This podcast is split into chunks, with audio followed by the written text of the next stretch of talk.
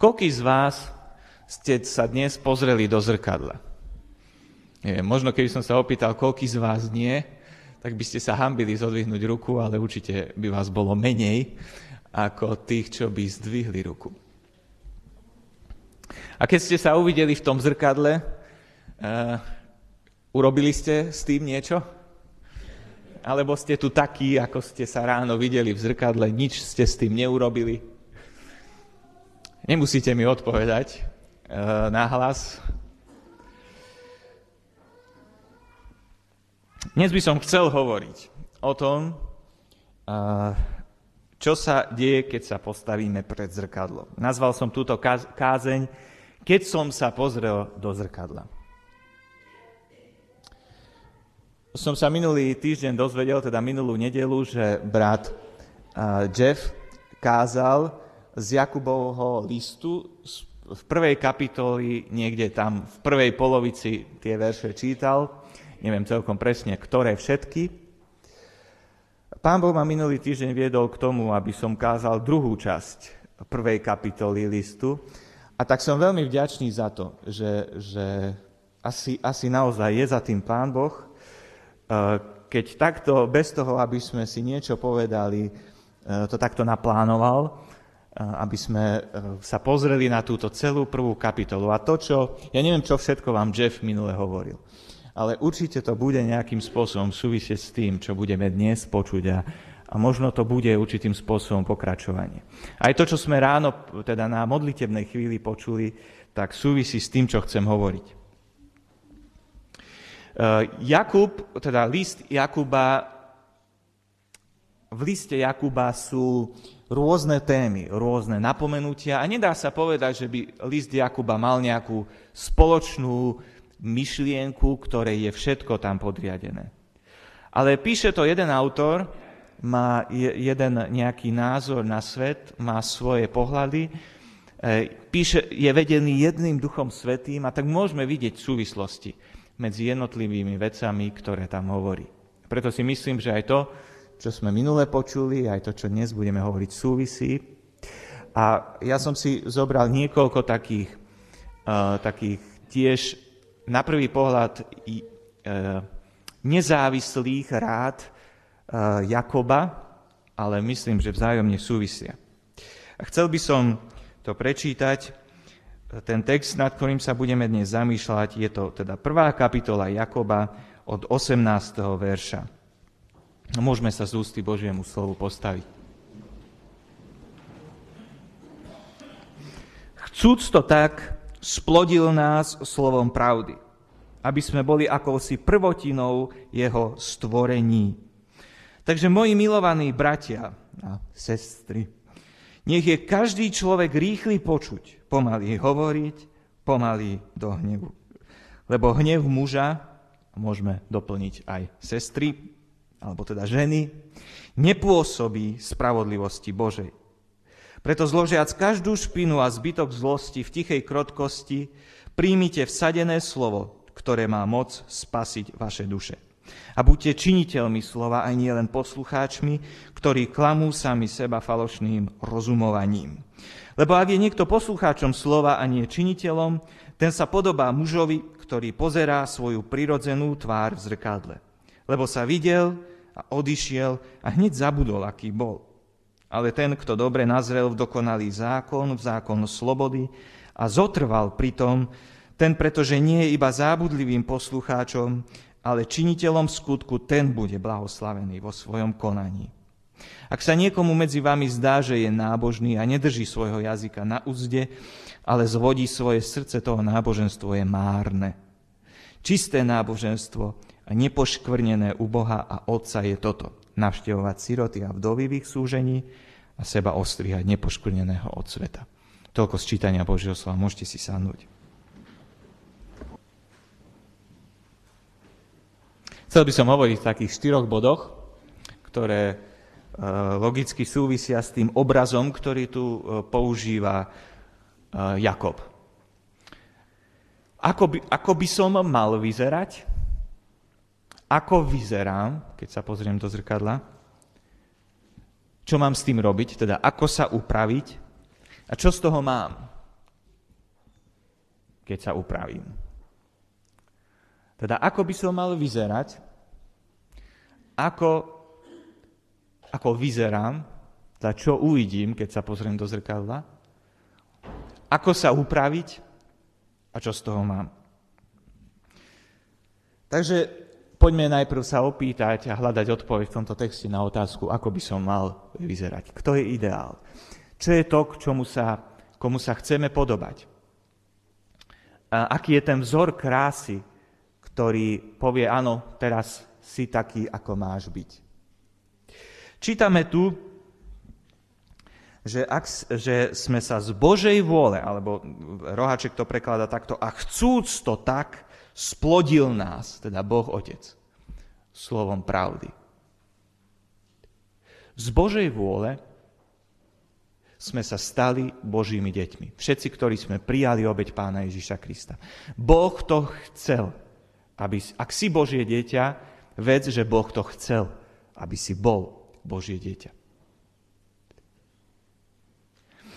Narodil si sa do Božej rodiny. A tuto niekde máme hľadať to, ako máme vyzerať. Možno to nie je veľmi najšťastnejší príklad, ale predsa ho použijem. Keď sa človek narodí ako kráľovský syn, princ, alebo ako princezná, tak musí určitým spôsobom vyzerať. E, zvonka, teda myslím teraz oblečenie, čistota, správanie.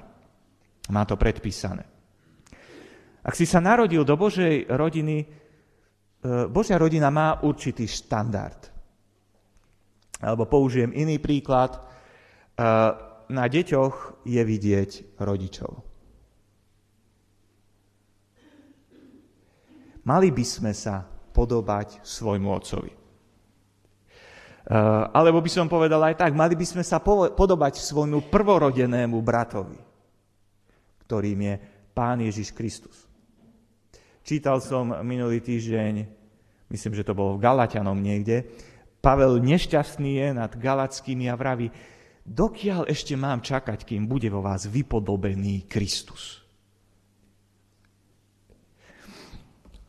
Náš Boh je dokonalý. E, tam v 17. verši ten sme nečítali, ale tam sa píše, že každý dokonalý dar zostupuje z hora od Otca svetiel, v ktorého nie to zmeny alebo nejakého obratu zatvonenia. Takýto je náš Otec. E, Jakub aj výslovne hovorí, aký máme byť. To myslím, že čítali ste minule, ale ja to zase prečítam. Je to štvrtý verš, prvá kapitola, štvrtý verš, druhá polovica toho verša. E, aby ste boli dokonalí a celí, nemajúci v ničom nedostatku.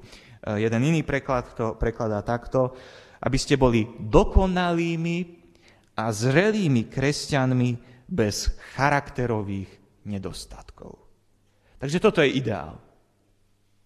Keď sa pozrieš do zrkadla a vidíš, že toto nie je to, že tam ne, nevidíš tam doko, zrelého, dokonalého kresťana bez charakterových nedostatkov, tak je čo upravovať.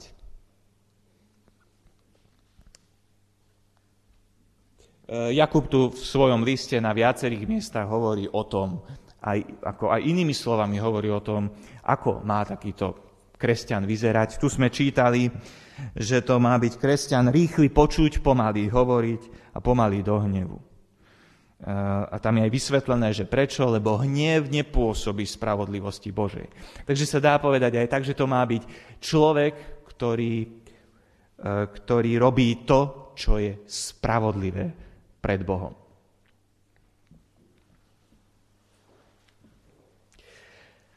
Takže toto je ideál. A teraz, keď sa pozrieme do Božieho slova, keď sa pozrieme do toho zrkadla, čo tam uvidíme.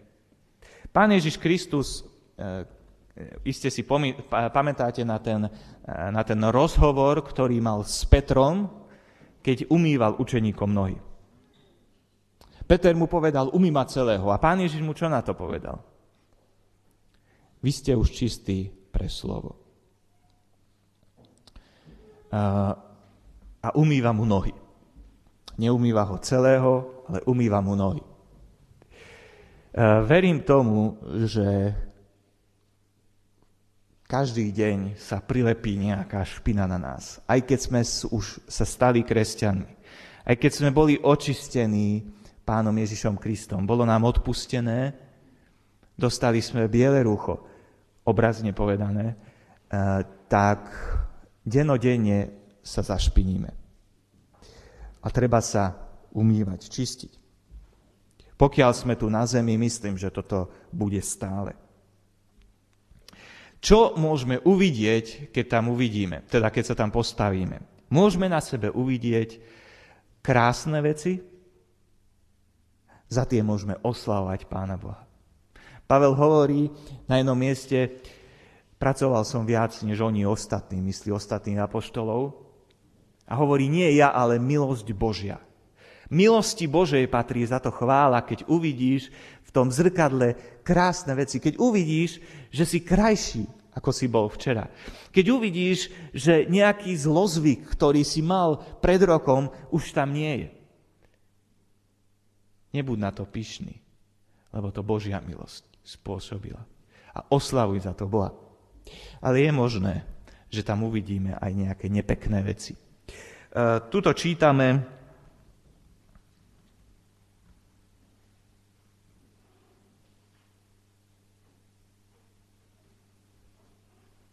v 21. verši, že možno tam uvidíme špinu a zbytok zlosti. Že na nás, okrem tých krásnych vecí, uvidíme aj nejakú špinu a zbytok zlosti. Tieto dve slova ma zaujali, teda ich význam. Tá špina, je jasné, čo je špina, e, ale v lekárskom význame toho použitia toho slova v grečtine e, sa teda mala význam aj ako ušný mas. A keď máte veľa ušného mazu, keď si neumývate a nečistíte uši s prepáčením, tak e, je to aj vec zdravia, nie len krásy. A vlastne môže sa stať, že nebudete počuť, ohluchnete. Nebudete počuť ani Božie slovo. Nebudete počuť to, čo druhí ľudia vám chcú povedať. A tá, ten, to druhé slovo, zbytok zloby, zase to súvisí aj s, s medicínou. E, znamená to aj hrču, alebo nádor, rakovinový nádor, ktorý rastie niekde, niekde e, pod kožou. Keď sa pozriete do zrkadla, uvidíte si nejakú hrču, e, môže to byť ten zbytok zloby. Myslím si, že tieto slova nie sú náhodou takto použité, pretože krása, alebo teda špina a zloba nie je len vecou krásy, ale aj vecou zdravia. Teda e, nejde tu len o to, aby ľudia, aby sme pôsobili príjemne na ľudí, ale ide o to, aby sme aj my boli zdraví.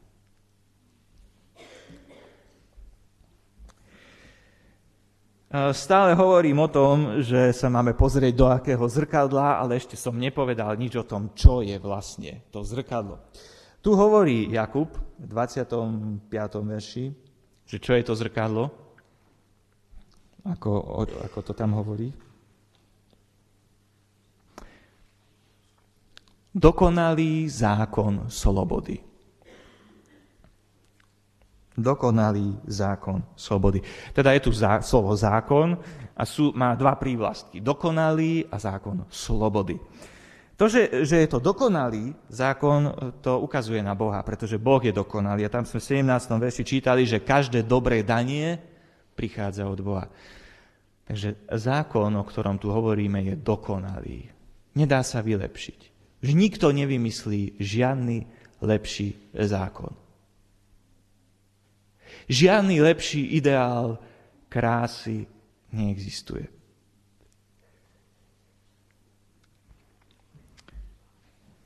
Boh ho dal už kde si na začiatku dejín, potom ho dal veľmi jasne na hore Sinai. E, môžeme povedať, že to bola stará zmluva, je tu nová zmluva, áno, je to pravda, ale keď sa pozrieme na pána Ježiša Krista, tak vidíme, že on žil podľa tých mravných, morálnych požiadaviek, ktoré pán Boh určil.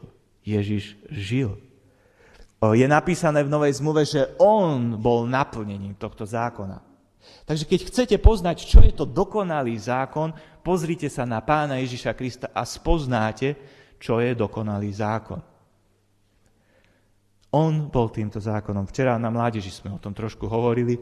Tam sme si uvedomili to, že dokonca on ako keby zvyšoval, nie len ako keby, ale naozaj, aj zvýšil e, latku. Pán Boh, veríme, takto Pán Ježiš vysvetľuje, že pre tvrdosť srdca niektoré veci v starej zmluve dal, poviem to miernejšie. Pán Ježiš v novej zmluve dal veľmi jasne a hĺbšie tieto veci rozpracoval, alebo teda ukázal. Je to dokonalý zákon. Druhá vec je to zákon slobody. Pán Ježiš Kristus žil dokonalý život. Pán Ježiš Kristus je týmto dokonalým zákonom. Ale Pán Ježiš Kristus aj vedie k slobode. Niekto povie, že zákon a sloboda to nejde spolu. Právnici vedia, že to tak nie je, ale e, v našich tých rozhodovaniach niekedy máme taký pocit. Áno, niektoré zákony zväzujú. Pavel to hovorí. A bojuje proti zákonníckosti. Keď, si, keď dávame dôraz na niektoré veci, ktoré nie sú podstatné a na základe tých vecí hodnotíme jeden druhého, odsudzujeme jeden druhého. A dokonca niekedy môžeme povedať, môžeme rozhodovať, alebo si dovolíme rozhodovať, že či, bo, či má človek Božiu priazeň, keď robí alebo nerobí také veci. Myslím na veci, ako je štýl hudby, ktorú človek počúva, spôsob, akým sa oblieka a mnohé ďalšie veci, ktoré nie sú až tak dôležité. A je možné z toho urobiť zákon, ktorý zväzuje. Boží zákon oslobodzuje. Naopak, poslúchanie vášni, žiadosti a túžob, to spôsobuje otroctvo. Boží zákon je uh, shrnutý v tom milovať budeš svojho blížneho ako samého seba. Konanie Božieho zákona je náš pokoj. Služba Bohu je naša sloboda. Je to sloboda byť tým, kým máme byť. Je to sloboda byť krásnym človekom. Božím dieťaťom. Kráľovským dieťaťom. Slovo pravdy dokáže ukázať našu pravú tvár. E, niekedy diabol nás chce oklamať. Chce nás obviniť z vecí, ktoré Pán Boh dávno odpustil. Ale Božie slovo má moc nám ukázať pravú tvár a povedať nám pravdu o nás. Je to veľmi dôležité. Bo niekedy sa trápia ľudia nad, nad špinami, ktoré nie sú na ich tele. Čítame tu o tom, že by sme mali dobre nazrieť do zákona dokonalého zákona slobody. Uh, neviem, že či to robievate. Či dobre nazriete do zákona slobody. Či, či sa zamýšľate nad pánom Ježišom. Či rozmýšľate, rozímate o tom, aký je Pán Ježiš Kristus, nad jeho charakterom a nad týmto dokonalým zákonom slobody.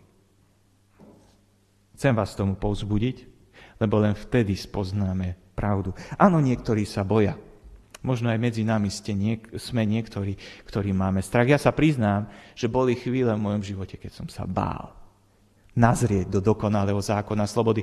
Lebo som tušil a cítil, že v mojom živote je špina, že tam je niečo, čo nechcem vidieť. A preto niekedy máme, teda z takýchto dôvodov niekedy sa bojíme tam pozrieť.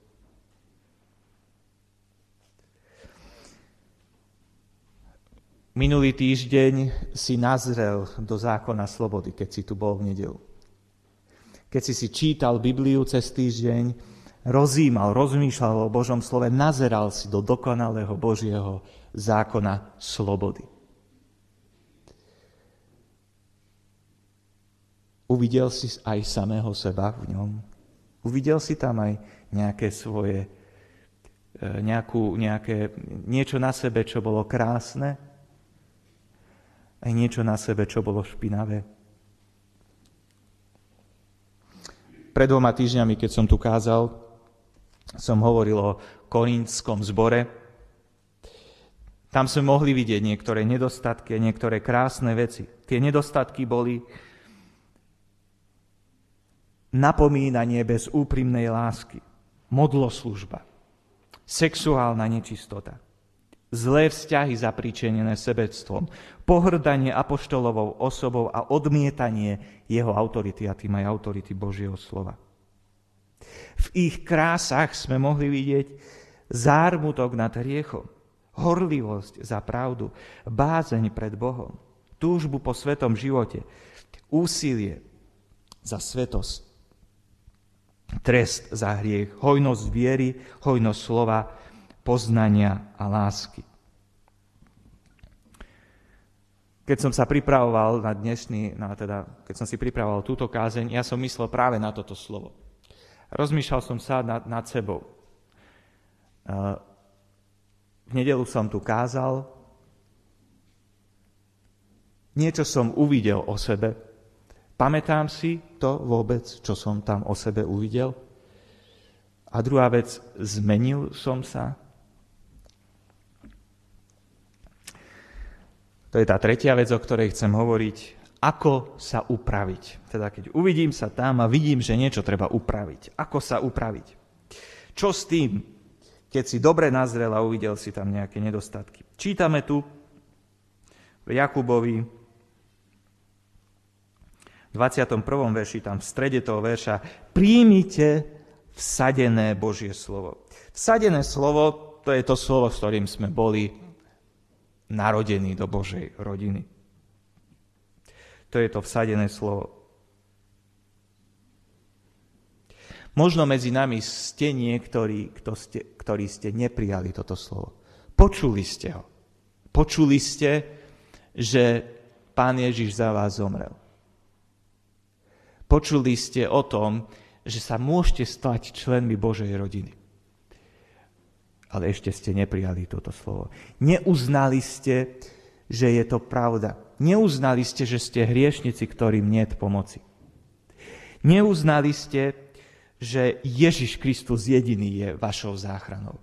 Neuznali ste, že toto je vec, ktorú treba riešiť.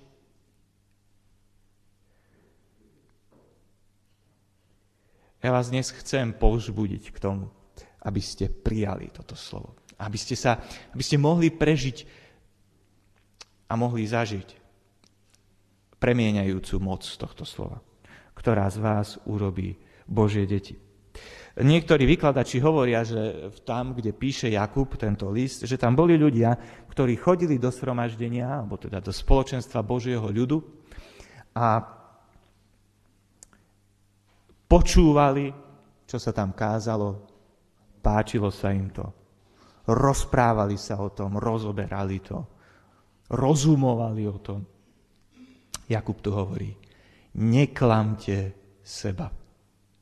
To, že chodíš do sromaždenia, to, že rozumuješ o Božom slove, nestačí.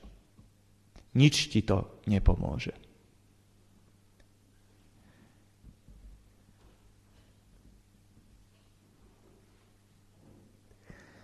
Ale možno poviete, tak dobre, tak toto slovo nie je pre nás. Vy, čo ste už prijali vsadené slovo. Ale o čom bolo to slovo? To slovo bolo, Pán Ježiš Kristus je môj spasiteľ a môj pán. A toto sme vola kedy prijali, vola kedy bolo vsadené do našich životov, ale je otázka každého dňa, či ho prijímame. Či uznávame, áno, pane, ty si môj pán, to znamená, idem ťa poslúchať. A ty si môj spasiteľ. To znamená, nie na základe mojich skutkov sa ti chcem páčiť a na základe toho, čo ty robíš. A znamená to tiež, nie ja z vlastnej sily budem robiť to, aby som sa ti páčil, ale ty skrze mňa, Pane, konaj. Aj tu platí, neklam seba. To, že si volá kedy že bola kedy vsade, bolo vsadené Božie slovo do tvojho života. To, že chodíš do sromaždenia, to, že si čítaš Bibliu a rozmýšľaš o Božom slove. Ak len to robíš, to nestačí. Aj pre teba platí. Neklam seba.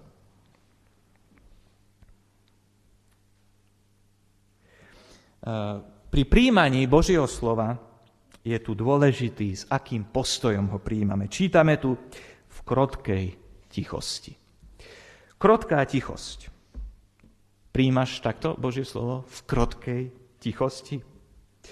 Znamená to, teda je to, opisuje to stav, myslím teraz to pôvodné grécke slovo, opisuje stav medzi prílišným hnevom a prílišným pokojom, takým kľudom, hej, že ako sa to dnes hovorí, že netrhá mi to žily. Tak stav niekde medzi tým.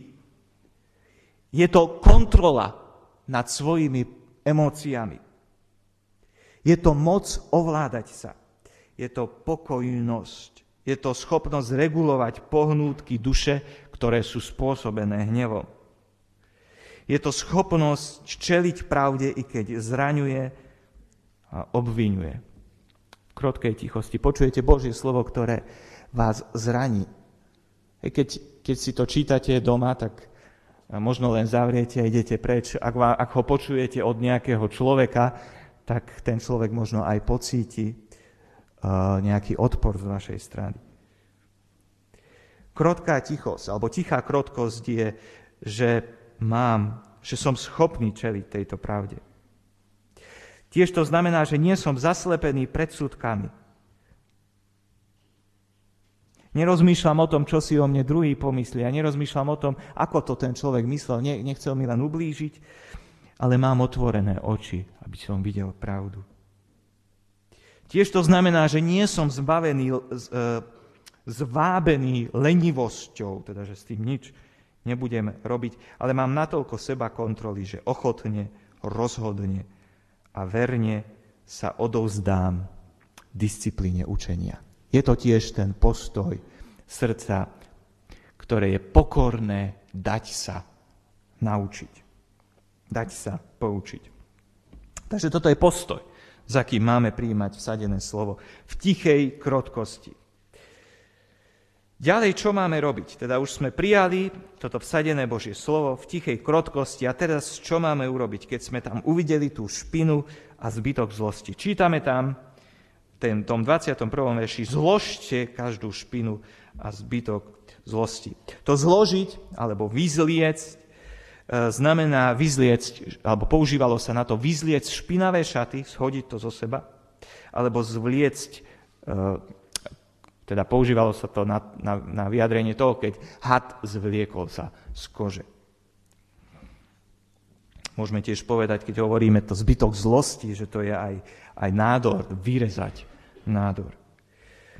Viacerí máte záhradky a keď je vonku blato a prídete dnu, asi, neviem, ale predpokladám, že neidete do obývačky v tom, v čom ste vonku robili, nesanete si tam, zapnete televízor. Ale, ale vola, kde v predsieni, alebo idete hneď do kúpeľne a tam to zhodíte zo seba.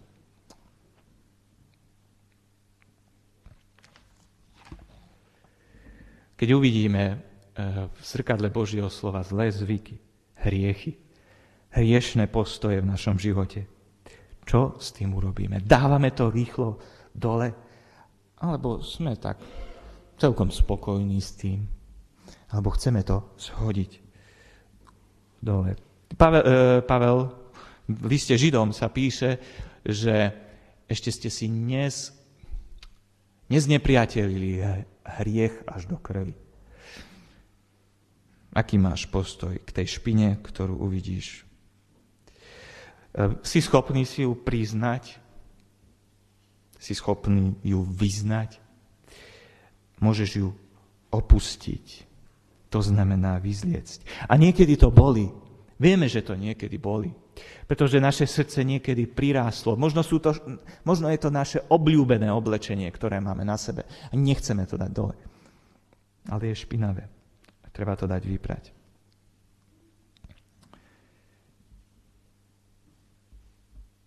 Takisto odrezať nádor, to boli. Ale k čomu nás vyzýva, vyzýva Božie slovo? Vyzliec tú špinu a daj to preč.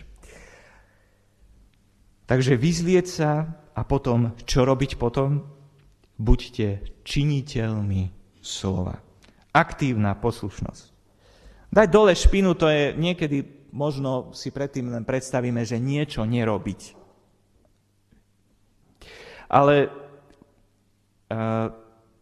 to, čo tu hovorí Jakub, je predovšetkým nie len, že niečo nerobiť, ale niečo robiť. Keď sa pozriete, ako to boli, bolo v raji, tam ma, čo nemali robiť? Len jednu vec nemali robiť Adam a Eva. A mali strašne veľa roboty inak. Mali čo tam robiť. V tomto texte tiež sme čítali, v tom 27. verši o čistom náboženstve. Áno, je tam napísané aj ostrihať seba, nepoško- zachovávať seba nepoškvrneného od sveta. To je akýsi, akési pasí, pasívna vec. Ale najprv začína navštevovať siroty a vdovy v ich súžení. Aktívne konať niečo. Až to zmení tvoj výzor, keď budeš poslúchať Božie slovo. Keď budeš len rozumovať o tom, je to na nič. Tu sme čítali niekde, v tam 26. verši je to takto vyjadrené. Tam sa to síce týka e, toho konkrétneho prejavu, že ak, ak len rozumujeme a nedávame si pozor na jazyk, E, tak je tam napísané, toho náboženstvo je márne. Tvoje kresťanstvo môže byť márne. A je márne, ak len prídeš sem, ak si vypočuješ a nič s tým neurobíš.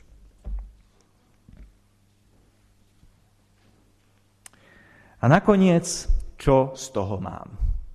Čo z toho mám, keď sa upravím, Čítame tam v 21. verši, že toto slovo má moc spasiť naše duše. A v 25. verši čítame, že človek, ktorý nazrel v dokonalý zákon slobody a zotrval pri tom, teda nezabudol na ňo, ale rozmýšľa o ňom a snaží sa ho zaviesť do života, ten, pretože nie je iba zábudlivý poslucháčom, ale činiteľom skutku, ten bude blahoslavený vo svojom konaní. Pán Ježiš hovorí, Ján 13, 15, keď umýval nohy učeníkom, potom hovorí, dal som vám príklad, aby ste ich vyrobili tak, ako som, ako ja som robil vám. Ak, ak to viete, ste blahoslavení, keď tak i konáte. Blahoslavenstvo je, sú šťastné podmienky tých, ktorí sa boja Boha a poslúchajú ho. Eh, ja som niektoré, niektoré tieto šťastné podmienky si vypísal. Eh, v Jeremiášovi 17. sa kapitole hovorí, že tento človek bude ako strom, ktorý má stále zelené lístie a neprestane rodiť ovocie. Blahoslavenstvo teda má napríklad takúto podobu, že aj v čase sucha, v čase nezdaru vidíte na tom človeku dobré ovocie. Ovocie charakteru. Človek vás povzbudí, alebo vidíte tam pokoj. Vidíte niečo, čo vám do života, čo si dá. Ďalšie blahoslavenstva, pán Ježiš hovorí ich dosť veľa v 5. kapitole Matúšovho Evanielia a ja som si vypísal tie, že čo sú to za blahoslavenstva.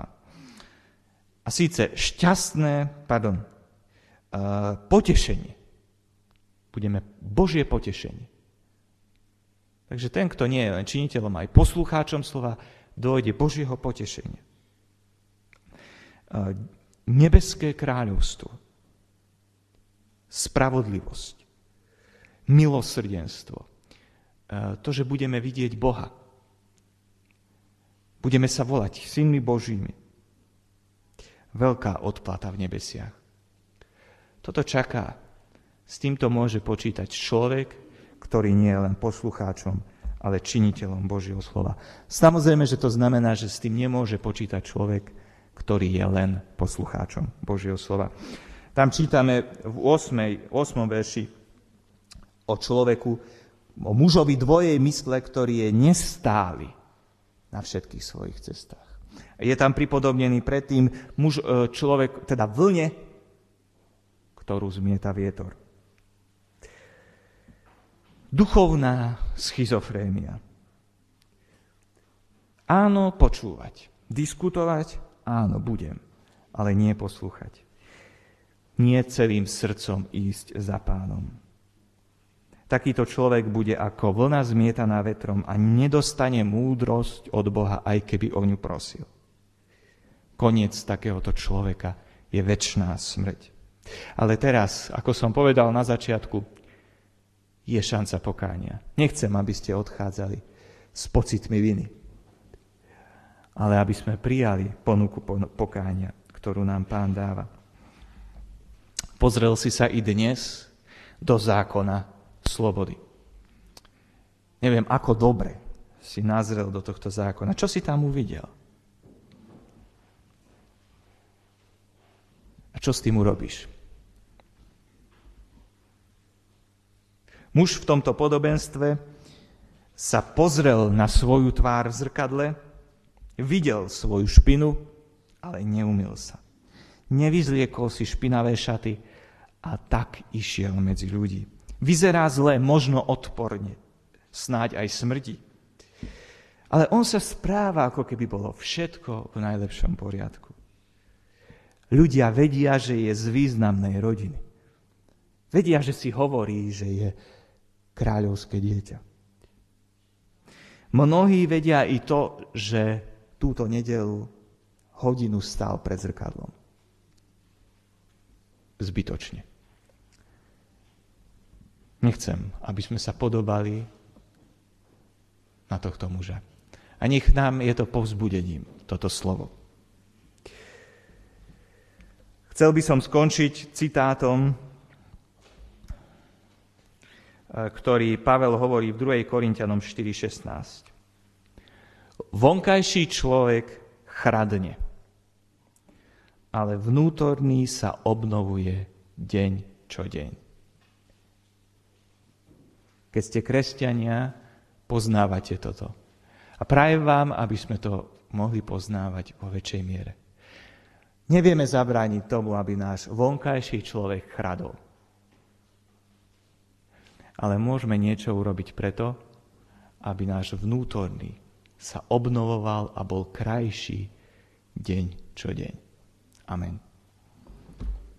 Môžeme sa postaviť a budeme sa modliť.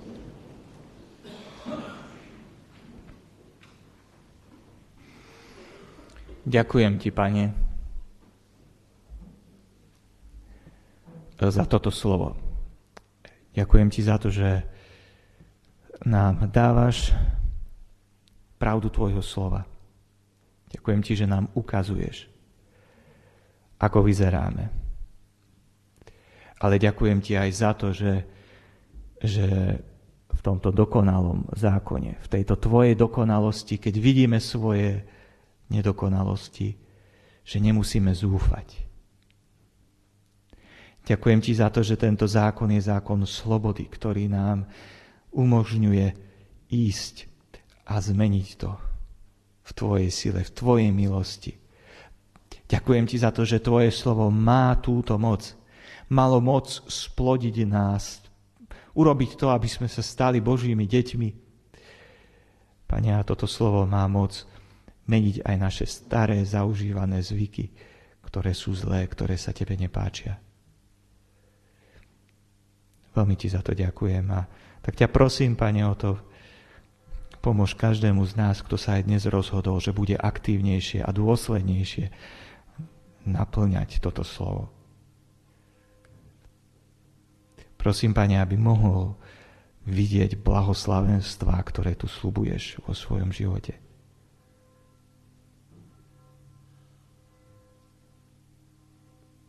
Túžim potom, Pane, aby moje moja zbožnosť, moje kresťanstvo a nie len moje, ale aj nás všetkých, ako sme tu, nebolo zbytočné. Aby to nebolo mrhanie času, ktoré nám je na nič. Pane, chceme byť, verím tomu, že chceme byť uh, tvojimi deťmi, ktoré, ktoré, ťa, ktoré ťa dôstojne reprezentujú v svojom konaní a v svojich charakteroch. Ďakujem ti, že nám v tom pomôžeš. Amen.